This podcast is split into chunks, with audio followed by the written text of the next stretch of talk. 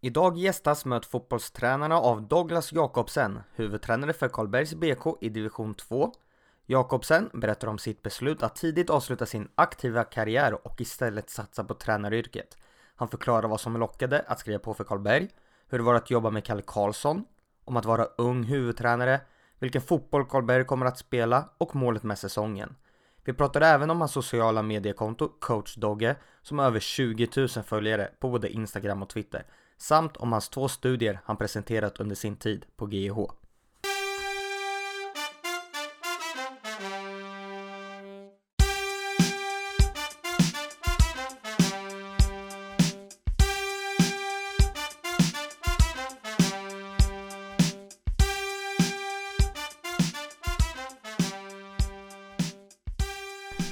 Varmt välkommen Douglas Jakobsen till Möt fotbollstränarna.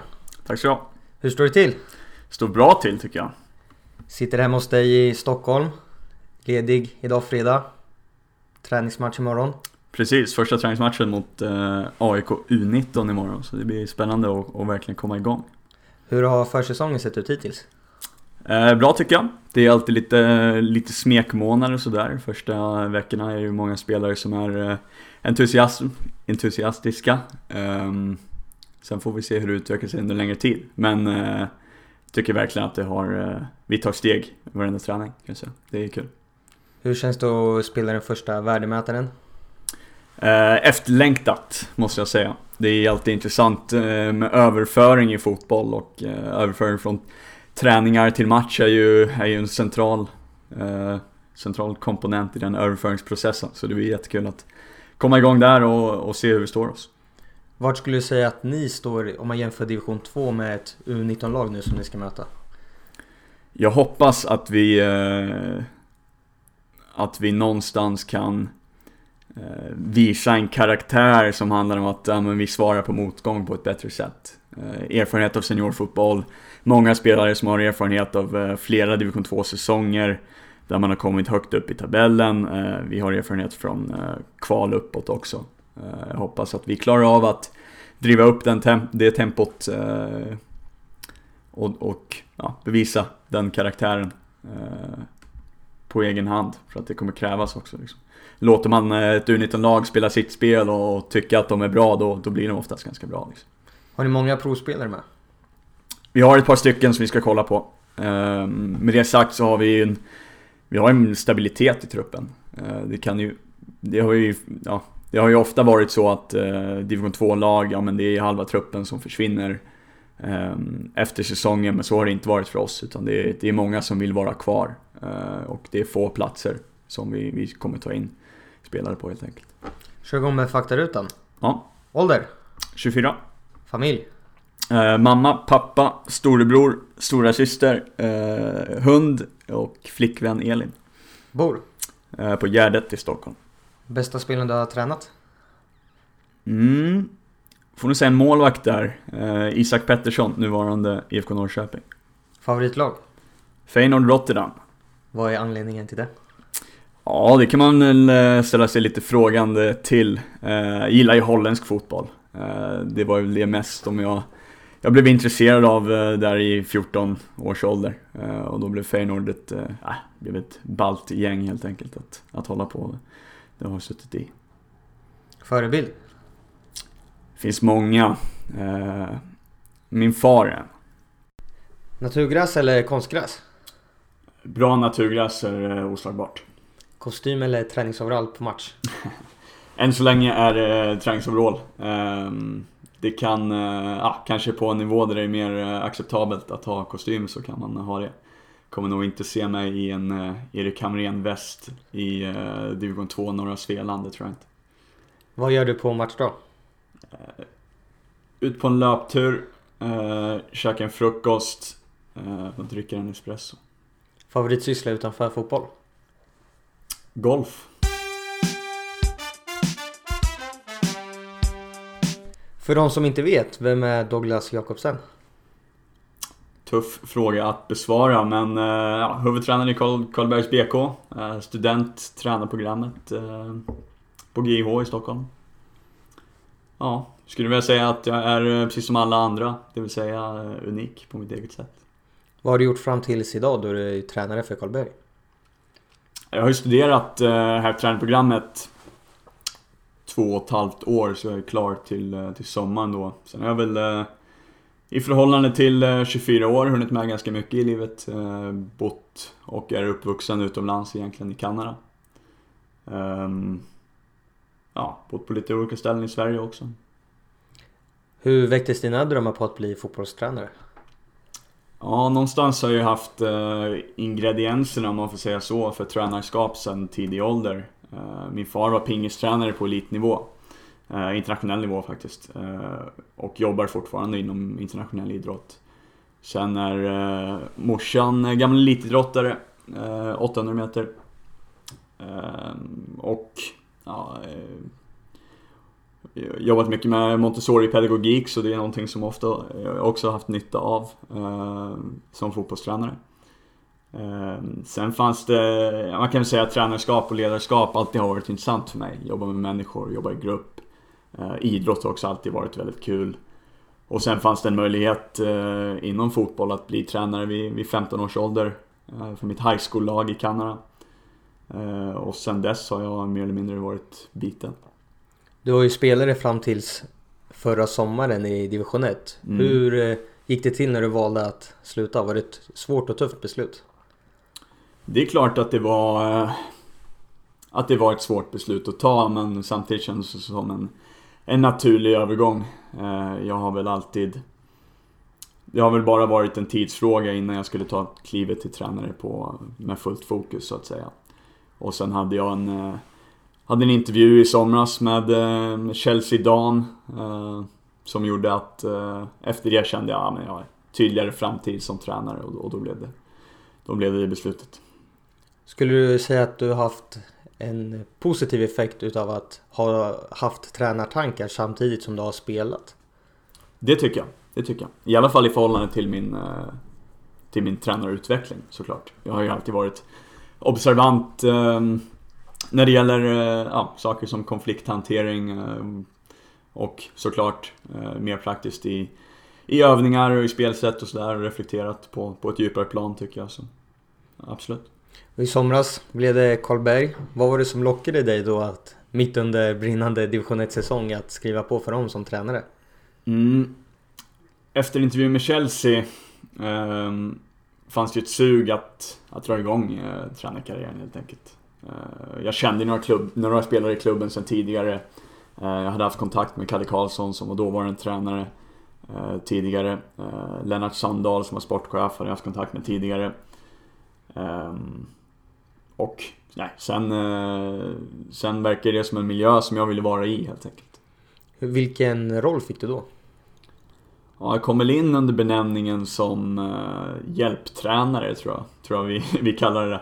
Eh, sen i praktiken så var jag väl en, eh, en resurs till tränarteamet eh, och jobbade både med analyser och på plan med, med övningar och så vidare. Så ändå en ganska bred roll från början? Det kan man säga. Det var ju lite oklart så här, hur gör man mitt i säsong liksom. Så att jag fick ju Ja, jag fick ju vara observant i början och, och se till att hitta en roll som var, var naturlig. Smälta in i, i miljön, vilket vilket är ju, det är ju alltid en utmaning för man vill ju komma in och känna att man påverkar också. Men det var, det var lärorikt. Kan du beskriva hur det var att jobba med Kalle Karlsson som är en hyllad journalist och tränare? Ja, det var jättekul. Och det var grymt uh, utvecklande för mig som, som tränare. Uh, Kalle är en jättehärlig människa på många sätt. Uh, han jobbar ju väldigt, väldigt analytiskt liksom. Så på så sätt så vi kunde ha väldigt Eh, väldigt intressanta samtal när man diskuterar, ja men hur ska vi göra mot det här laget, hur gör de nu liksom? Eh, så det, det var väldigt, väldigt utvecklande. Vad har du tagit med dig för egenskaper som du såg hos honom? Ja, alltså han har ju en... Eh, jag kan väl själv tycka att jag kanske är eh, passionerad när det gäller fotboll och så. Eh, men den har ju han... Jag har väl sett mer praktiskt hur man kan använda den för att hålla alla spelare motiverade någonstans. Det kunde ju vara så att även spelare som är ganska långt utanför truppen kunde han vara där och kunde vara inne och instruera i detaljer och säga att du måste tänka på det här. På så sätt så håller man ju, håller man ju de spelarna engagerade och visar att man är villig att lägga ner tid för att förbättra detaljer som slutligen kommer göra dem, eh, ja, de kommer närmare startelvan helt enkelt. Så det var häftigt. Hur var det då att komma in till laget mitt under säsongen? Ja, det var ju speciellt. Um, särskilt när, uh, när jag hade en relation till vissa sen, sen tidigare. Vissa hade jag spelat tillsammans med, vissa kände jag från, uh, från GH, eh, skolan där. men det var utvecklande. Jag visste att sådana saker måste, ju, måste man kunna hantera som tränare. Så det tog man sig an och det blev, blev bra till slut tycker jag. Ni kvalade ju till division 1 men lyckades inte ta er upp. Hur tufft var det? Det var tufft. Det är ju alltid tufft och man har ju förhoppningar och börjar drömma så här, börjar tänka, ja men tänk Karlberg i division 1 liksom. Eh, sen för mig går det inte att jämföra hur, jämfört hur tufft det var eh, för mig med hur tufft det var för de som hade varit med säsongen eh, Eh, från början då och de som varit där i flera år. För Karlberg är en klubb som har kvalat uppåt tre av de senaste fyra säsongerna tror jag. Och, ja, och failat varenda gång liksom. Så att det, det måste ju vara väldigt psykologiskt jobbigt. Har ni på något sätt pratat om det inför den här säsongen när kanske luften har gått ur lite att som du säger att ni eller Karlberg har misslyckats flera år i rad. Vad ska ni göra i år nu för att lyckas? Ja, det är ju den ultimata frågan. Eh, ja, det allra bästa är att man, om man slipper kvalspel helt. Om man kan eh, ta första platsen och gå upp direkt. För man, man ska komma ihåg, det är ett väldigt tufft kval från division 2 till division 1. Det är ju den här kvalgruppen först och sen är det hemma borta mot eh, fjärde sista laget i, i division 1 då. Så jag, jag, tror att vi har, vi har all kvalitet i truppen just nu för att, för att, ta, för att vinna serien och ta klivet upp direkt. Det handlar bara om för oss att bestämma oss om vi ska göra det eller inte. Så säger jag. Och inför i år är du ny huvudtränare i Karlberg. Var det ett enkelt val att tacka ja till det? Ja, men det var det. Det tycker jag. Det kändes väldigt, eh, väldigt stimulerande och jag, jag blev charmad av, eh, av klubben eh, Karlberg och, och en ganska unik miljö i Stockholm som, som jag gärna ville fortsätta i och fortsätta till att, att bidra till. Kan du beskriva Karlberg som klubb? Ja, det är en innerstadsklubb. Um, som inte har några fantastiska resurser så. Man, man brottas lite grann med, uh, med plantider och sådana här, uh, såna här saker. Uh, sen har, vi, har ju vi som policy då att vi har noll kronor i lön till alla spelare. och istället fokuserar på, på att ha en väldigt utvecklande miljö. Ehm, och investerar i den helt enkelt. Och, och sen har han... Ehm, ja, prioriterar en grupptillhörighet liksom. Och ehm, ja, nu, det är ju det är Kalle Karlsson och, och Lennart Sandahl som har varit eh, drivande i det, i det arbetssättet. Så jag har ju inte varit insatt i det eftersom jag kom nu eh, sommaren 2019 då. Men eh, det är ju en, såklart en, en kultur och ett rykte kring en klubb som vi måste se till att bevara. För det, det är en jättestyrka. I praktiken då, hur har du sett? Hur kommer ni jobba med just miljön för att den ska bli så utvecklande som möjligt? Nej, men vi prioriterar, eh, framförallt prioriterar vi vilka spelare vi tar in. Eh, det är viktigt för oss att innan vi kollar på fotbollskvaliteter så kollar man ju på, på personliga egenskaper och försöker göra en bedömning hur man klaffar i, i gruppen, vilka, vilka egenskaper man tillför där helt enkelt. Eh, och sen är det viktigt att man att man någonstans som fotbollsspelare också besitter ett, eh, en kvalitet i spelet och framförallt en hunger att fortsätta utvecklas. Eh, och det tycker jag att vi har lyckats med. Hur ser balansen ut i truppen mellan yngre och äldre spelare? Ja, det är lite både och. Vi har, ehm, jag ska inte säga att det är något eh, typ av medelålder som är liksom 17-18, det är det verkligen inte. Utan det är, den ligger väl säkert på, på 22 skulle jag tro. Eh, vi har ganska många spelare som har en eh, en bakgrund från eh, akademier i Stockholm, det vill säga AIK, Hammarby, Djurgården, BP och så vidare. Ehm, så de, de har ju känt till varandra ganska länge, liksom mött varandra under liknande åldrar och sådär. Och sen har de lite koll på vilka som kommer upp i åren under dem liksom och så. Ja, kanske man enas i Karlberg efter det liksom. Och sen är det vissa som har gått vidare därifrån också. Hur ser du på att du är väldigt ung och är huvudtränare i ett seniorlag där det finns spelare som är ett par år äldre än dig? Ja, det är ju en särskild dynamik någonstans. Eh, sen är det inte en, en dynamik som jag är helt ovan vid. Liksom jag blev tränare första gången eh, eh, när jag var 15 där i high school-lag. Då tränade jag folk som var lika gamla som jag var.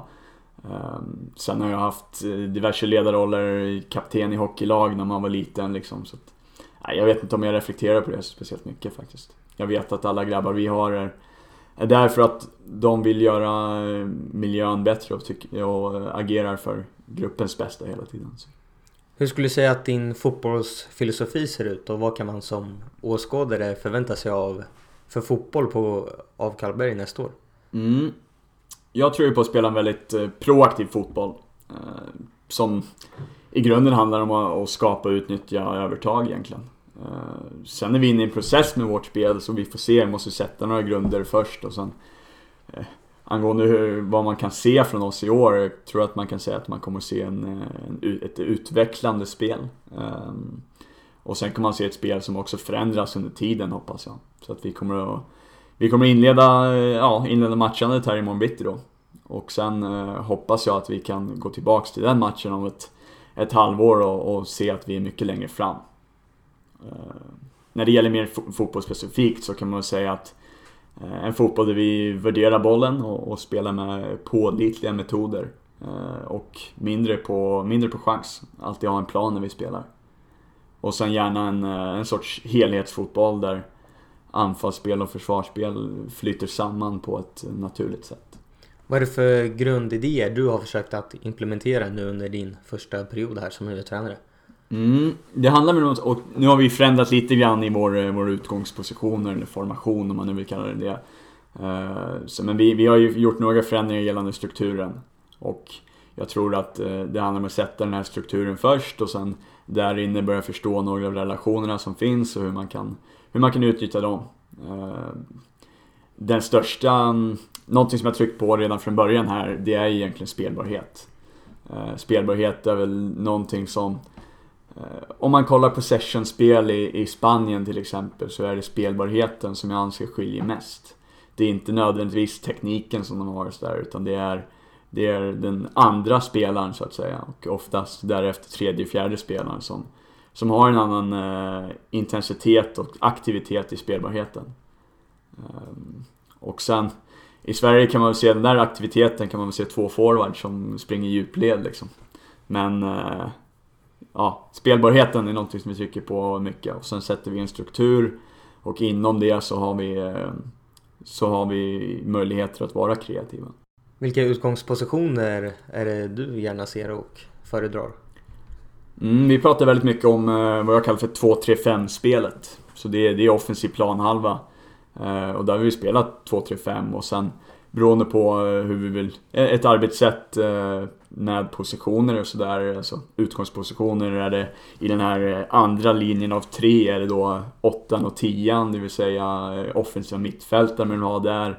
Eller är det ytterbackar i någon form av mer inverterat. Det, det kanske vi varierar från match till match. Men, men 2-3-5 är någonting som kommer bli viktigt för oss. Försvarsspelet då, hur ser du på det? Eh, ja, optimalt så, så har vi en etablerad anfallsstruktur i, i 2-3-5 som leder till naturlig återövring. Eh, så att ja, målsättningen är någonstans att, att vi ska ha bollen hela tiden. Eh, sen, eh, jag tror väl i grunden på ett, ett aggressivt försvarsspel, om man ska säga så. Hur försöker du träna ditt lag för att det ska bli en bra överföring från just träning till match? Det, det är jätteintressant. Um, och det är ju, ja, men som, som jag sa, det är en, en central fråga. Um, och vi tränar ju ganska mycket just nu på, på små ytor. Uh, och jag tror ändå man kan man kan, uh, man kan träna en spelskicklighet på små ytor och sen få en överföring för att lösa det på, på uh, större ytor när det, när det är match. Sen jobbar vi vi har teori varje vecka, vi går igenom lite så att försöker implementera idéerna i stort hela tiden och sen visa när vi kör den här sorts possession-övningen, då är det den här överföringen vi är ute efter. Det är den här strukturen, det är den här relationen inom vår struktur som vi vill jobba med här också, till exempel. Hur tycker du det är att jobba med teori på en lite lägre nivå när spelarna kanske inte... Jag säger inte att det är så just Karlberg men där alla spelare kanske inte är lika villiga att sitta och lyssna kanske som man måste göra som allsvensk spelare. Precis, nej men det är ju en... Eh, det är någonting att, eh, att ta med i beräkningen. Man kan inte ha teoripass på, på 45 minuter och, och stå där med, med tavla bara. Eh, videoklipp är jättebra. Det är någonting som, eh, som gör spelare... Att det är enklare att kolla på video än det är att kolla på taktiktavla liksom. Är det från era matcher och träningar eller tar ni inspiration från andra lag som spelar liknande som ni gör? Det är både och. Det är eh, gärna att det är vår, eh, vår miljö så att säga. Vi filmar, filmar träningar, filmar matcher. Kan visa därifrån. Men sen även att vi tar influenser från, från övriga lag. Absolut. Hur ser du på balansen då mellan att spela en attraktiv fotboll men ändå att ta de här tre poängen som mm. det handlar om på seniorfotboll? Mm. Det är också en, en av de centrala frågorna som tränare ju.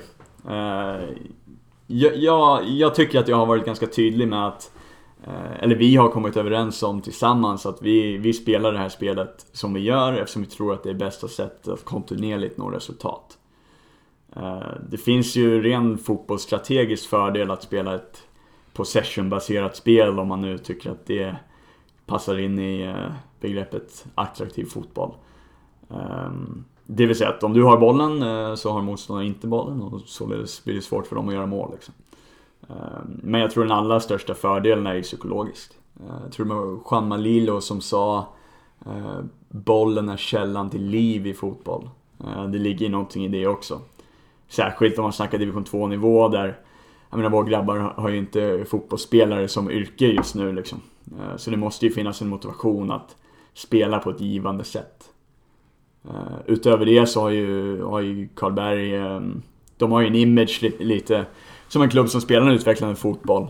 Uh, som jag måste se till att, uh, att vi upprätthåller helt enkelt. Vad har ni för målsättning inför nu 2020? vi ska vinna serien.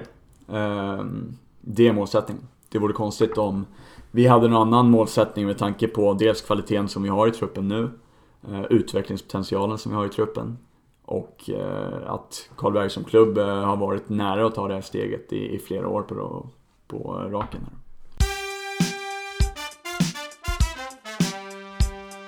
På sociala medier är du känd under namnet Coach Doggy och har över 20 000 följare på både Twitter och Instagram. Mm. Hur började du med det här kontot?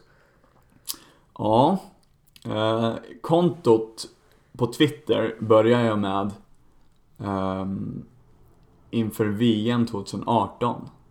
Och då hade jag mm, då hade jag gjort, ja, men som många fotbollstränare gör, jag har gjort eh, analyser av, av olika lag eh, för egen användning, så att säga, egen utveckling eh, innan dess. Eh, men där med uppmaning från några, några polare som sa att ah, men du borde ju lägga ut på Twitter liksom så eh, och det gjorde jag ju då. Eh, samtidigt så fick jag tillgång till eh, ett program som heter Coachpaint Eh, som är ett fantastiskt eh, pedagogiskt verktyg. Där man kan rita, klipp, eh, rita på klipp så man kan ja, belysa strukturer eller relationer mellan spelare och i, i arbetssätt. och börja lägga ut det då under VM, gärna utifrån tactical view-perspektivet som är den här kameran som sitter högt uppe på, på kortsidan då, man kan se allting väldigt väl. Eh, och sen, eh, det fick ju god internationell respons ganska fort liksom. Och sen rasslade in lite följare och sen fick man ju naturligtvis lite motivation utifrån den bekräftelsen. Eh, och sen fortsatte jag under VM och även efter VM när, när klubbar drog igång försäsongsmatcher och sådär. Och sen fick man, ja, lite... Det blev lite fler följare från klubblag också. Och sen var man Sen har man rassat upp där till, till 20 plus tusen liksom och blivit någon form av ja, Twitter-profil från egentligen ingenstans. Så det var väl ingen målsättning från början. Men eh, det är väl häftigt att det blivit så. Hur mycket tid skulle du uppskatta att du har lagt ner på det? Omöjligt att säga. Men eh, under, under VM 2018 där var det, då var det mycket. Då var det Särskilt med Tactical View liksom, där kan man ju se eh, matcher 15 gånger och se nya saker hela tiden liksom. Man ser det extremt tydligt. Eh, så där var det ju några sömnlösa nätter liksom, kanske inte på, ett, på en hållbar nivå eh, under, eh, under VM 2018. Men sen dess har det varit kontinuerligt och sen har jag Sen har jag lagt ut några akademiska arbeten som jag gjort också. Och kunnat föra lite diskussioner kring det. Så det, det är häftigt. Du kan väl berätta lite om de två studierna du har genomfört? Mm. Ja, jag har gjort ett par olika projekt då på tränarprogrammet Eh, på GIH. Eh, en av dem och den som kanske har fått mest eh, uppmärksamhet är Assist-V-studien. Assist-V är ett koncept som jag som jag fick efter att ha, analyserat det primära och sekundära assisten i Champions League-matcher. Det vill säga assisten och hockeyassisten som det ibland kallas då.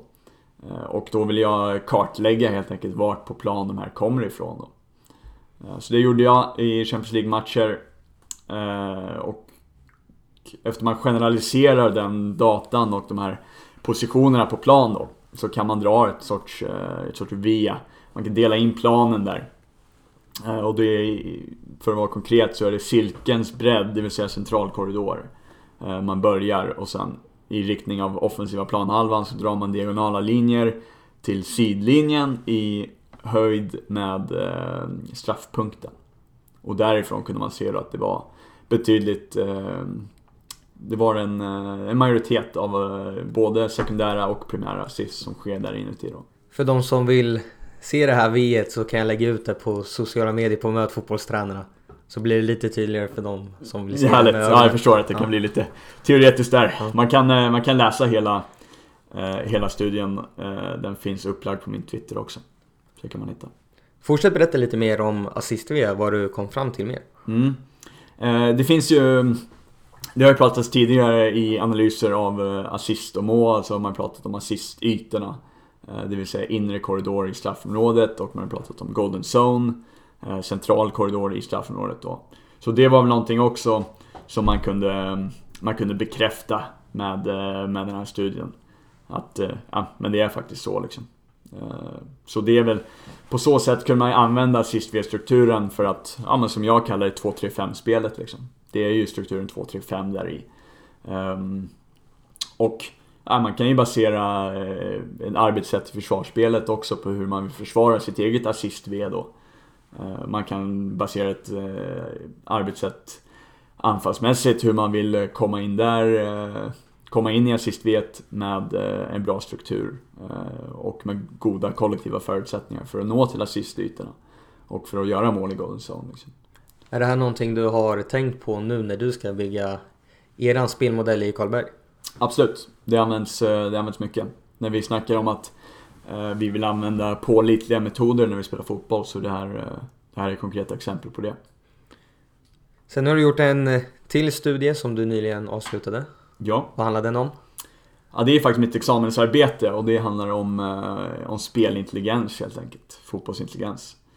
Um, och jag menar, det finns ju många saker inom fotboll som är... Eh, känslan är att alla har lite olika idéer på vad det är liksom, men ändå så använder man begreppet och säger ja men han har bra speluppfattning, han har bra spelförståelse. Eh, hon är spelintelligent när hon spelar liksom. Um, så jag vill, ju, jag vill ju höra lite vad elittränare tycker spelintelligens är. Um, hur de använder, eller vilka metoder som de använder för att utveckla spelintelligens hos spelare. Ehm, och så vill jag veta om det fanns några eh, specifika beteenden som eh, spelintelligenta spelare eh, utför oftare än mindre intelligenta spelare om man säger så. Så jag intervjuade tränare från elitnivå, det var dels svenska tränare men även internationella tränare. Ehm, och ja, någon form av slutsats är väl att ehm, det är eh, det är ett komplicerat fenomen. Så att det är svårt att ha liksom en gemensam eh, definition på det.